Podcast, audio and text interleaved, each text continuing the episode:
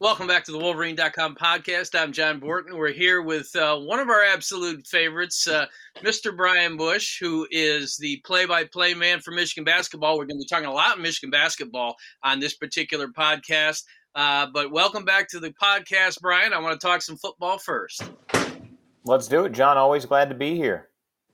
Well, obviously, uh, Michigan with a uh, sort of a momentous ending to this season beat Ohio State, and then they take care of business in that uh, Big Ten championship game. Your impressions of uh, what this team did in switching from that that super high of beating Ohio State to just all business and, and really handling Iowa and and taking them in a way so that it was it was pretty deflating for the Hawkeyes. I thought uh, with what the defense was doing and holding them in.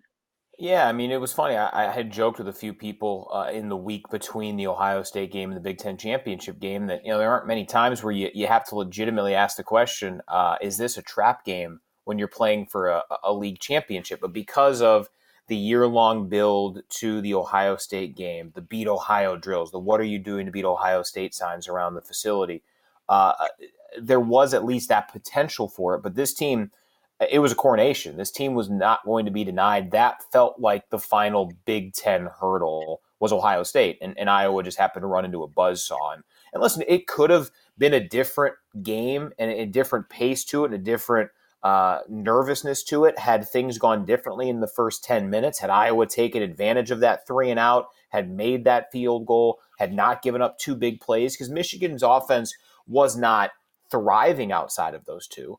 But that's what winning teams do. That's what good ball clubs find a way to execute is is a couple of big plays, start to pull away, and then what makes this team so tough is that they can just grind you away, taking clock away, taking the ball down the field, scoring touchdowns. It's demoralizing. Uh, so, so what Michigan did, it was the, the, the really the coronation. Ohio State was the prove it moment. They got the job done. And then Iowa was a 60 minute celebration of what Michigan had done and, and, and the complete 180 from a year ago. And it was an also uh, underscoring what Michigan can do when a relatively tough defense can slow down what they do normally, that grinding the running game and all. Uh, your one of your broadcast partners, Doug Karsch, is on with us regularly, and he pointed out the fact that that Michigan has now become the the uh, most explosive team in the nation. If you gauge that by how many 50 yard plus plays that they they make, I think uh, Donovan Edwards opened everybody's eyes early. We knew he could catch. We knew he could run. Now we know he can uh, throw with his gloves on and someone bearing down on him. Yeah, you know there was that story about how uh, JJ and Donovan and a few other guys went and uh, ran routes after the Nebraska game at 4:30 in the morning. Do we? I, I think now we're unsure as to who threw those passes. Was it JJ? Was it Donovan? Uh, no, in all seriousness, I mean, that's the creativity of this offense. And that's what happens when you do have an offense that is so ingrained in a certain identity, but has the willingness and the ability to try to mix things up. I mean, you know, Josh Gattis talked about it uh, with Doug on our pregame show that they were setting up that that flea flicker against Ohio State literally all season.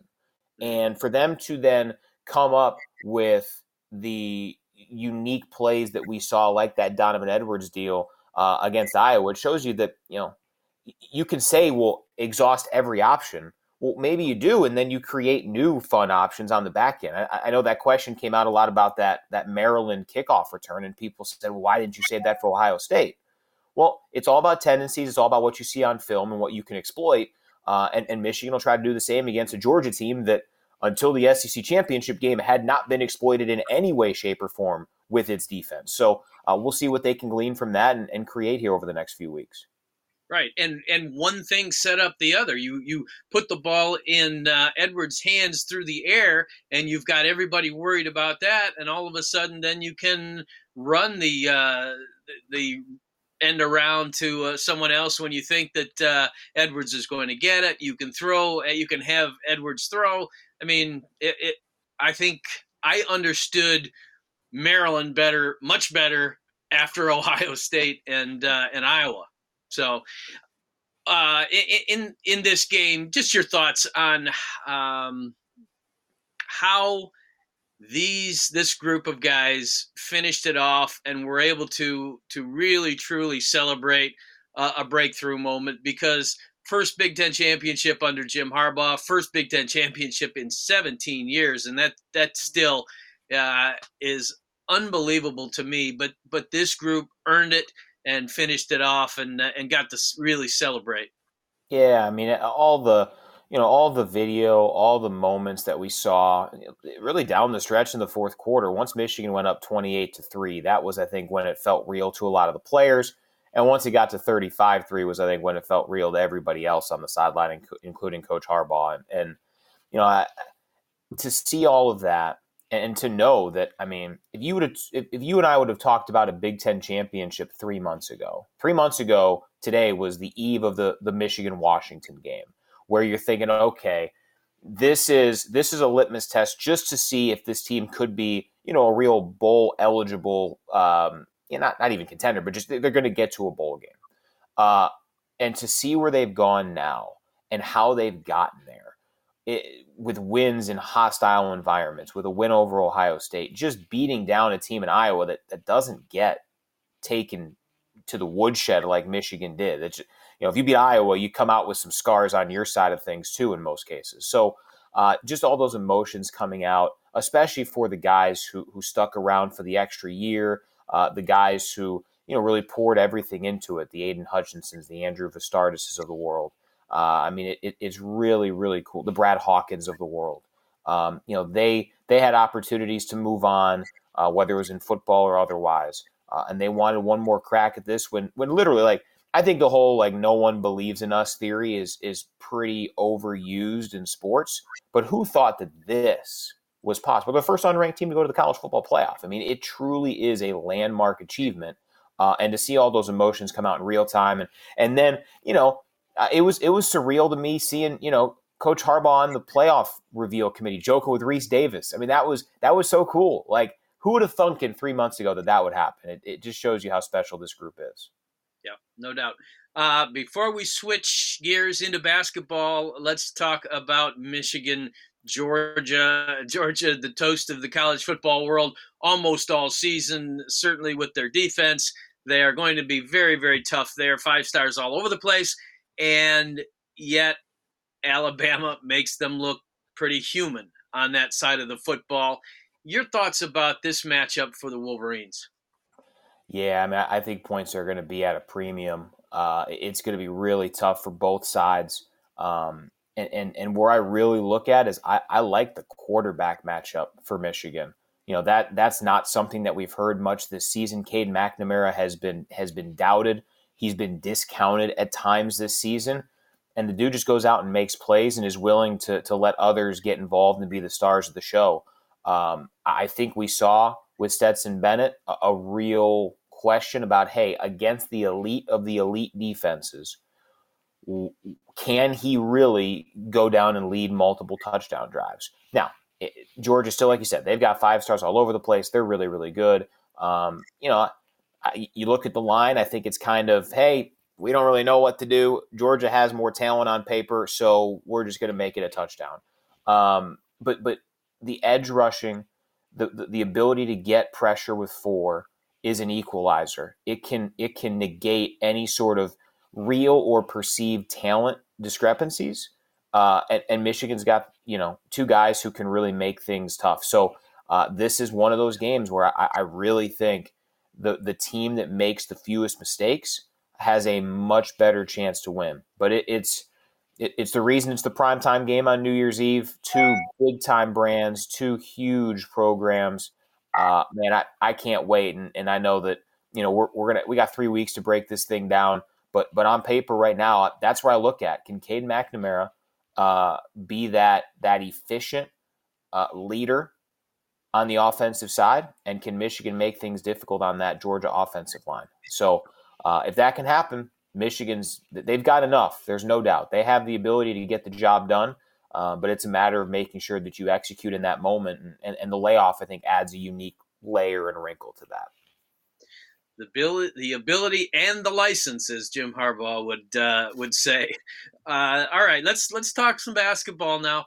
And this has been a little little bit of a whipsaw. We we saw Michigan go from okay, they're they're going to win the the Big Ten championship, picked as that, and then all of a sudden the Michigan fan base plummeting into despair with what they saw with Seton Hall in Arizona now we've seen, seen a little mitigation of of those emotions in the fact that okay, Michigan pulled it together against San Diego State, had a very strong opener on the road at Nebraska. We know Nebraska's not an elite Big Ten team at this point. Where are your thoughts with uh, with this group right now? Yeah, it's interesting. I think you know, this team's offense is not as good as it was against Nebraska on Tuesday night. This team is not as bad as it was uh, at times in, in, you know, the the Arizona game or in the North Carolina game. This is a ball club that needs to hit some shots. And over the last couple of games, they've hit some shots because it opens up just everything else. And in particular, Hunter Dickinson on the inside. Uh, if if you are hitting, listen, 50% is not sustainable. That's where Michigan is at for the last two games. But if you're hitting 40% of your threes, which is where about Michigan was last year, you can't always double Hunter Dickinson. You have to mix things up. And Hunter's good enough to take in that information, digest it quickly, and be able to, to make a play. Uh, but when you're double and triple teaming him, and then you can't make the shots on the outside like we saw in a few instances, you're in some trouble. So uh, th- there is a, a feeling of, you know, I think there's a really a good understanding of what the path is for Michigan to beat really good teams, to win Big Ten games against not just the Nebraskas, but but the Purdue's, the the Michigan States, the other you know other teams that you figure are going to be in that conversation to to compete for a Big Ten title. Um, what I've said all year is that this team was not going to be a completely set it and forget it type of a roster uh, in in the middle of December. Um, they they need more time. It's it's a younger group than we saw last year. Last year, this team had an understanding of kind of what it wanted to be, and then the Hunter Dickinson, you know, emergence right out of the gates was was kind of not found money, but it was you know it was it was a positive development. Because you don't normally see a freshman just come in guns ablazing and, and establish himself the way that he did, but but the roster, the pieces around him fit so that it was uh, it was a real possibility, and he took advantage of it. So you know there, there are probably going to be some games this year, um, even you know in the next month or two, where you go, boy, what Michigan can't hit anything. They're in some trouble, and there are going to be some games where where everything's clicking, and they can beat any team in the country. Uh, and and it's just a different style than what we've seen each of the last two years. Um, and that I think is probably more of where this roster and this program is going, based on the way that Coach Howard's recruiting. Speaking of true freshmen not being an instant success, uh, talk about how Caleb Houstan is starting to looking like he's rounding into shape, getting more confident shooting the ball. And your thoughts on Moussa Diabate so far? Yeah, I mean, I think you're you're seeing the flashes from them. It's it's really tough to be uber consistent as a freshman, and we, we I don't think there was ever any expectation that Musa was going to be just a consistent, you know, instant plug and play type of numbers and go from there because of just how how he plays the game, how frenetic he is, but just how talented he is. And and you saw in the first half against uh, North Carolina, in the game against UNLV, you see what happens at, at the you know at the upper bound of what he can bring. Uh, and, and for Caleb, you know, I think there was more of an expectation, fair or not, because of just how he played in you know in the uh, you know for Team Canada over the summer um, and just his pedigree and, and what he was bringing, and also the need for Michigan. Michigan needed to find a guy to play that three spot. Everything else kind of fit puzzle wise, at least on paper, coming into the season. So it, it hasn't been uh, completely flawless, but you're, you're seeing here of late just how good this young man can be. And, and you know, I've been just as impressed on the defensive side of things listen, the shots are going to fall. He's got too good of a, of a jump shot. He's got too good of a stroke to, to not consistently make threes. But I've been impressed with the defensive side, and, and that's going to be really important coming into league play in this you know quick little two game stint, and then heading into uh, the, the real chunk of it come early January. What do you think is going to happen with the point guard spot going forward? We've seen uh, some uneven results at times, and uh, and a, a, true freshman there getting maybe a little longer run than I expected in Frankie Collins. Yeah, Frankie's played well. He's taken advantage of, of a lot of his opportunities. You know, I, I think this has the potential to be uh, a way for Michigan to really mix up how they approach things. It, it does feel like two kind of different styles with DeVante on the floor versus Frankie Collins. And I, I don't necessarily think that if both are clicking well, that one is better than the other. Uh, you know, I think Frankie has exceeded expectations so far. DeVante hasn't quite lived up to them yet. But you see over the last couple of games, those those numbers go up there for DeVante. You know, rebounds, assists. It's amazing what can happen when you have, uh, you know, when you avoid foul trouble and you don't turn the ball over. You do those two things, and you got a real chance to be successful at the point guard position. He was never going to be, you know, a, a 20 plus point a night guy like he had the potential of being at Coastal Carolina. He knew that. The team knew that. Uh, I just never thought he got a chance to really get into a rhythm in the, in the season's first five, six games because of the foul trouble, because of the turnovers. Uh, and then a couple of games got away from Michigan a little earlier than they were expecting. So uh, I don't know if it'll be an even split, but I do think there'll be more of a timeshare there than I think what was expected at the beginning.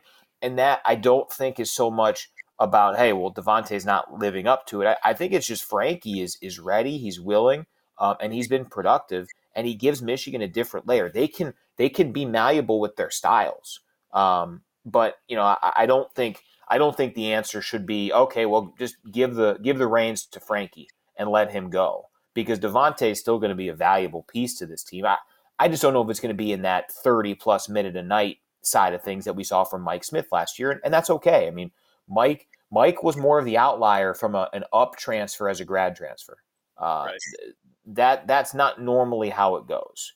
Um, this is no, you know, this is more of the of the the commonality of the norm where it's going to take some time to get acclimated. Uh, but but if and when it fully clicks, uh, and if Frankie continues to develop, then you've got two really good point guards. And well, as we know in the Big Ten, sometimes you don't have any good point guards. Right. Quick word on uh, what you think is coming about in this Minnesota game on Saturday night. Yeah, I mean, Minnesota is similar to Tarleton State in that they basically have like a seven man rotation. Uh, so who you see is kind of who you'll get.